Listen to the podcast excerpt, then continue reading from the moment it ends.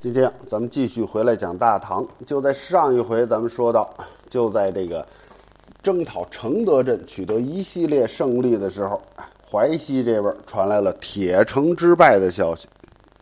这个原因还是在这个元和十年，也就是八百一十五年十月，李纯免去了延寿的职务，任命韩弘为征讨淮西的统帅，同时也任命了高霞玉为。唐、隋、邓三州节度使专事进攻淮西西部的地区。可是，一直到了元和十一年，也就是八百一十六年的四月，高霞玉在西线一直都没有采取大的进攻行动。这个高霞玉，是范阳人，自幼是熟读《左氏春秋》，还有《孙吴兵法》，哎，喜好高谈阔论。李氏在位的时候呢，他投身到了高崇文的部队。由于作战勇敢，受到高崇文的赏识。在征讨西川的时候，高霞玉作为先锋，是连战连捷，曾经攻克了鹿头城，平定西川以后，高崇文向皇帝李纯极力的推荐高霞玉，被任命为彭州刺史。元和五年。也就是八百一十年，以左威卫将军随大将军吐兔曾崔哎征讨承德，回京之后呢，任散骑常侍、三成都团练防御使。李纯重用高霞玉，本来是因为他久经战阵，非常骁勇，希望能够在淮西的西部战场立新功。但是高霞玉是个优点和缺点同样突出的人。他的缺点就是，哎，勇猛有余，是智谋不足。作为一名战将，他是很合格的，但是要独当一面的统帅，哎，这不是他擅长的工作。在元和十一年，也就是八百一十六年的六月，高霞玉统帅大军从唐州出发，进兵淮西，在萧坡小胜了一场。之后，他下令大军进攻文城寨。文城啊，历来号称是坚固难破，因此被称为铁城。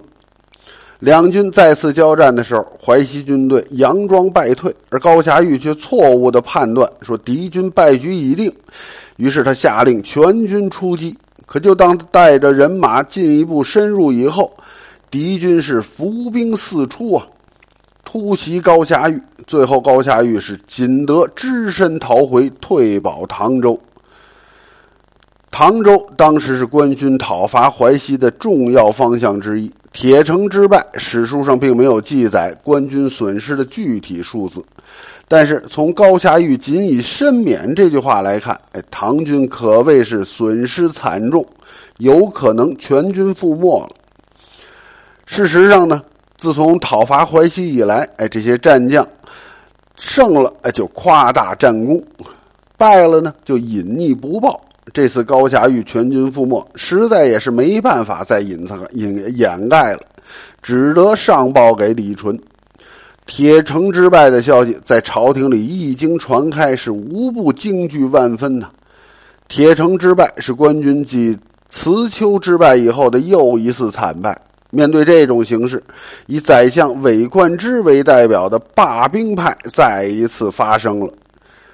而以宰相裴度为代表的这部分朝臣，就是坚决主张继续要讨伐淮西，因此在两派之间展开了激烈的争论。不过李纯倒是保持着清醒的头脑，在韦冠之和裴度争得面红耳赤的时候，李纯只说了一句：“哎，兵似不足者助之耳，岂得以一将失利，遂以罢兵乎？”可见呢。两次惨败，并没有使李纯丧失信心。七月十八，宣武军奏报，在郾城击败淮西军两万人。魏博镇那边呢，也传来了击败承德军队的消息。这些战报，让一个月以来都一直闷闷不乐的李纯感到了一丝欣慰。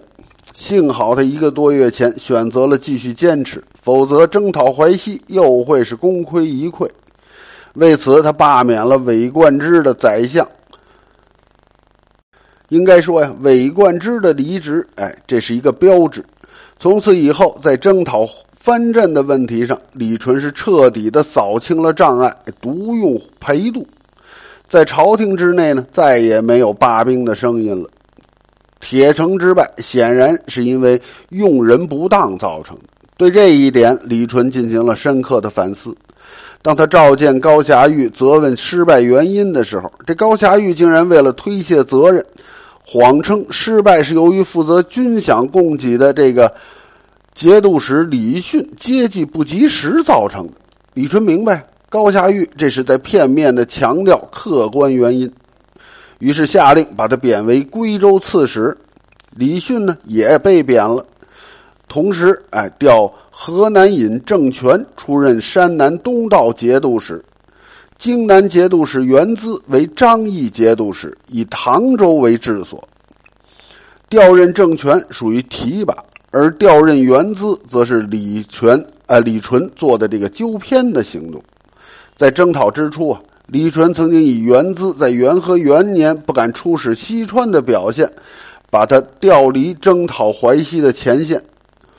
在后来任用延寿、高霞玉都失败了这个情况之下呢，李纯开始考虑调当初，呃，这个元资是否正确。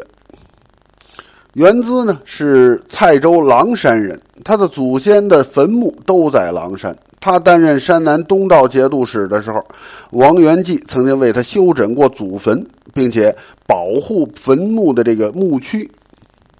元资的亲属都觉得这个吴元济对他们家不错，哎，因为凡是跟着没有跟着这个元资离乡的这些亲属，在淮西都被授予了官职。在元和十一年初。当征讨淮西的战争哎没有进展的时候，很多官员都上书请求罢兵。元资呢也是从荆南赶赴长安，准备要面见李纯请求罢兵的。当他走到邓州的这个时候，哎，听说有一些官员因为请求罢兵被贬黜了，所以他就改变了主意。在见到李纯之后，是极力主张征讨淮西。高霞玉失败以后啊。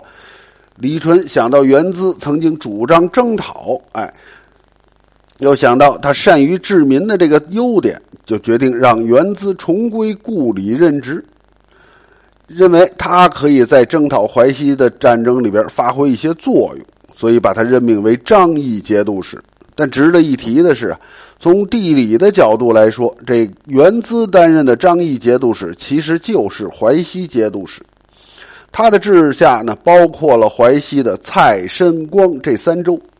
在还没有收复淮西三州的情况下，李纯的这个任命就是向淮西的将士和表呃百姓表示朝廷对淮西的重视，以治民有方的元资取代暴虐的吴元济。同时，考虑到元资是儒生出身。李纯又在七月二十四调任武将杨文担任唐州刺史、行营都知兵马使，配合元资的工作。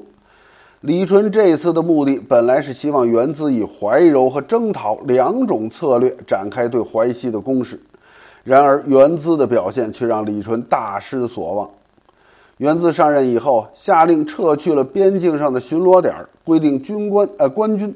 不可越过吴元济的淮西境内，甚至当淮西军队进攻唐州东北的新兴栅的时候，元资竟以十分微微的这个言辞劝说淮西军队不要来打他。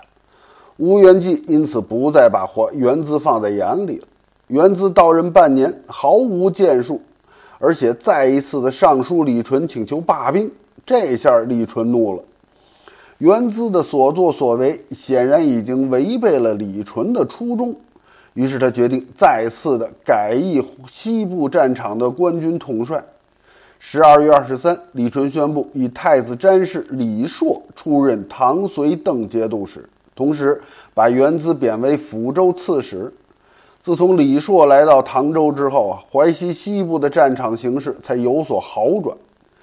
高霞玉在淮西西部战场上遭遇惨败的同时，唐军在淮西的北部战场却是接连胜利。可是这种战况并不足以改变整个战场的形势。李纯认为，征讨淮西的官军多达九万人，可是，在两年多的时间里，居然没有取得带有战略转折戏意的胜利。淮西各个战场上的局部胜利都没有使淮西镇瓦解。哎，这有必要加强对诸军的督察。元和十一年，也就是八百一十六年的十二月二十，李纯派宦官梁守谦担任监军，宣慰前线，同时呢，还带去了五百多张空白告身，就是委任状啊。还有大量的金帛以奖励有功的将士。十一月二十九，李纯加封李光炎为检校官，同时还下令严厉的训诫李光炎，把这些将领都告诉他们：哎，朝廷对你们进行了封赏，但是如果不能取得决定性的进展，那有关的将领都要被严厉的训诫。事实证明啊。这种恩威并施、不断调整策略的努力之下，征讨淮西的战役终于出现了胜利的曙光。那是在元和十二年，也就是八百一十七年的初春，征讨淮西的战争已经进入到了第四个年头，战场形势还没有明显的好转。到了二月二十四，从包围淮西的南线传来消息。岳鄂团练使李道古进攻淮西深州失利。李道古啊，是唐朝宗室曹王李杲的儿子。德宗时期呢，李希烈发动叛乱的时候，李杲曾经率江汉军队遏制李希烈的叛军。在元和十一年，也就是八百一十六年，李纯认为岳鄂观察使。这个柳公绰在淮西战场没有取得好的成绩，因此听取裴度的建议，调任李李道古出任鄂粤赣金安黄六州团练观察使，希望李道古能够在淮西南部的战场上牵制吴元济。然而事实却和他啊，却是他和元资一样，都让李纯感到了失望。李道古接受诏命以后，在由这个钱钟火速的赶往了鄂越治所安州。当他到达安州的时候，柳公绰听说新任观察使到任，急忙出来迎接。可是李道古自恃是宗室子弟，傲慢无礼。入城以后呢，竟然还抢占了柳公绰的家产。李道古到任的第一天，就诬奏安州刺史李听作战不利，把李听免职了。自己直接统帅安州的军队。柳公绰在任的时候，和安州刺史李听配合的还是很默契的。现在李道古免去了李听，独揽大权，这引起了将士们的不满。元和十二年，也就是八百一十七年的二月，李道古督军从黄州出木陵关，进攻淮西镇南部的深州。李道古首先攻下了深州的外城，随后进兵中城。入夜以后啊，城里边的淮西士军突然呃突然是打开了城门，从城里边猛然的杀了出来。李道古猝不及防，只得是仓皇而逃，官军损失惨重。深州之败，最终使得皇帝李纯对征讨淮西南线的战事再也难以抱有期望了。鉴于南线、西线战事进展不利，数月以来，李纯一再诏令韩红、李光炎等人尽快进兵。在南线和西线进展不顺的情况之下呢，李纯希望在北线战场上能有所突破，进而打破整个战场的僵局。三月下旬，李光炎派遣部下行营兵马使王沛率领五千人马成夜。从阴水渡河，经过一番苦战，终于在阴水的南岸站住了阵脚。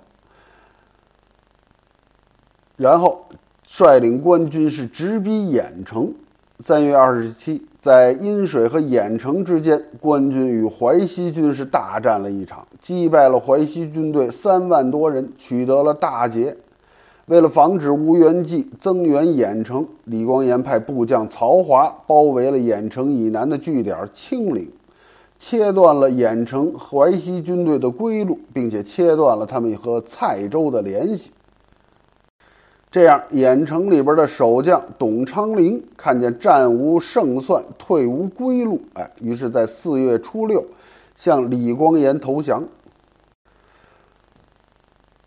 郾城的失守，哎，这让吴元济是很为恐慌啊！为了阻止李光炎率军继续南下，吴元济把蔡州的精兵还有自己的亲兵全都派到了郾城和蔡州之间的石渠，让他的亲信董崇志率领着抵抗官军。于是李光炎南下受阻，北线战场再次陷入了僵局。在北线战场焦灼的情况之下。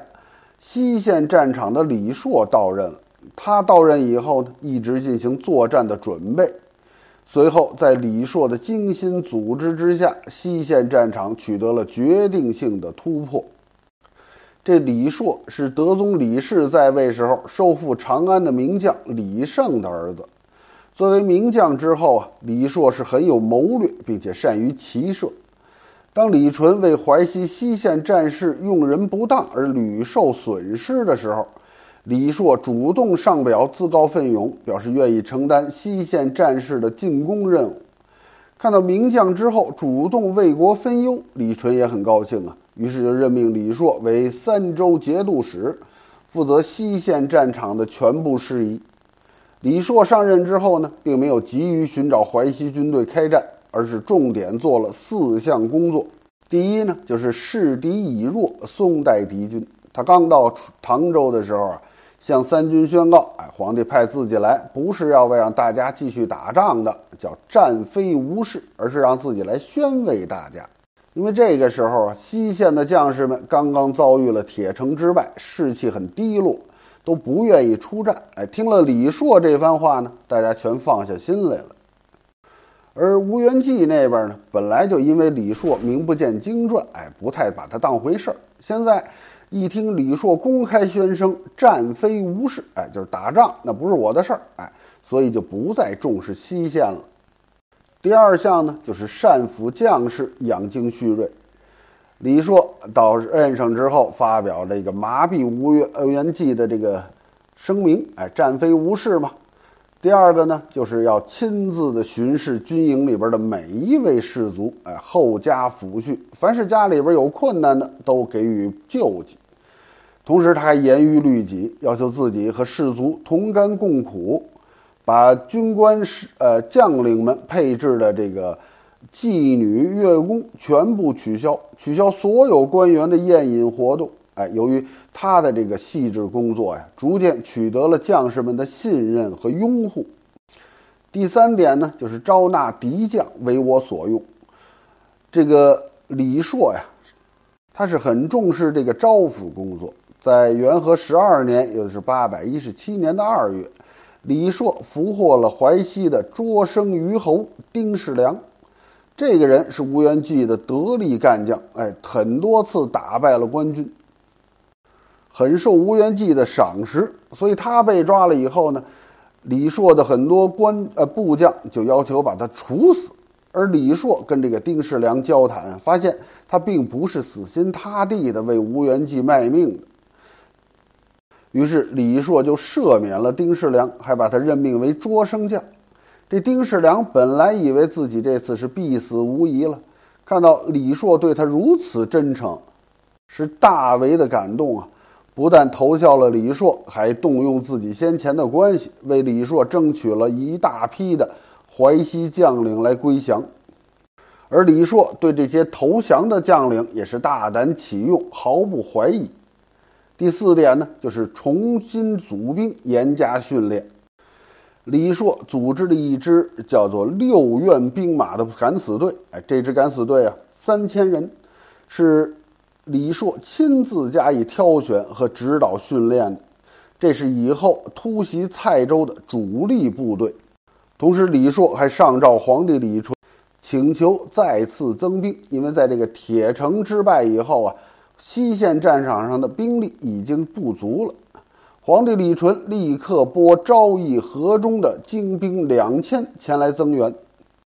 做好了这个充分的准备以后啊，在元和十二年年初到七月的这半年多时间里边，李硕在淮西的西线战场上取得了一系列具有重要意义的小胜利。哎，虽然没有大规模的战役，但是呢，基本上算是已经扫清了。哎，这个淮西治呃淮西镇治所蔡州的一些外围据点，这为下一步攻取蔡州做好了准备了。而这个时候呢，征讨淮西的战争已经打了几年了，朝廷很困难，淮西镇的苦境一样困难。境内的粮食都被供应给士兵了，百姓没得吃，很多百姓和士兵就开始外逃，投靠官军去了。迫于这样的形势呢，到了六月初四，吴元济上表谢罪，表示要归顺朝廷。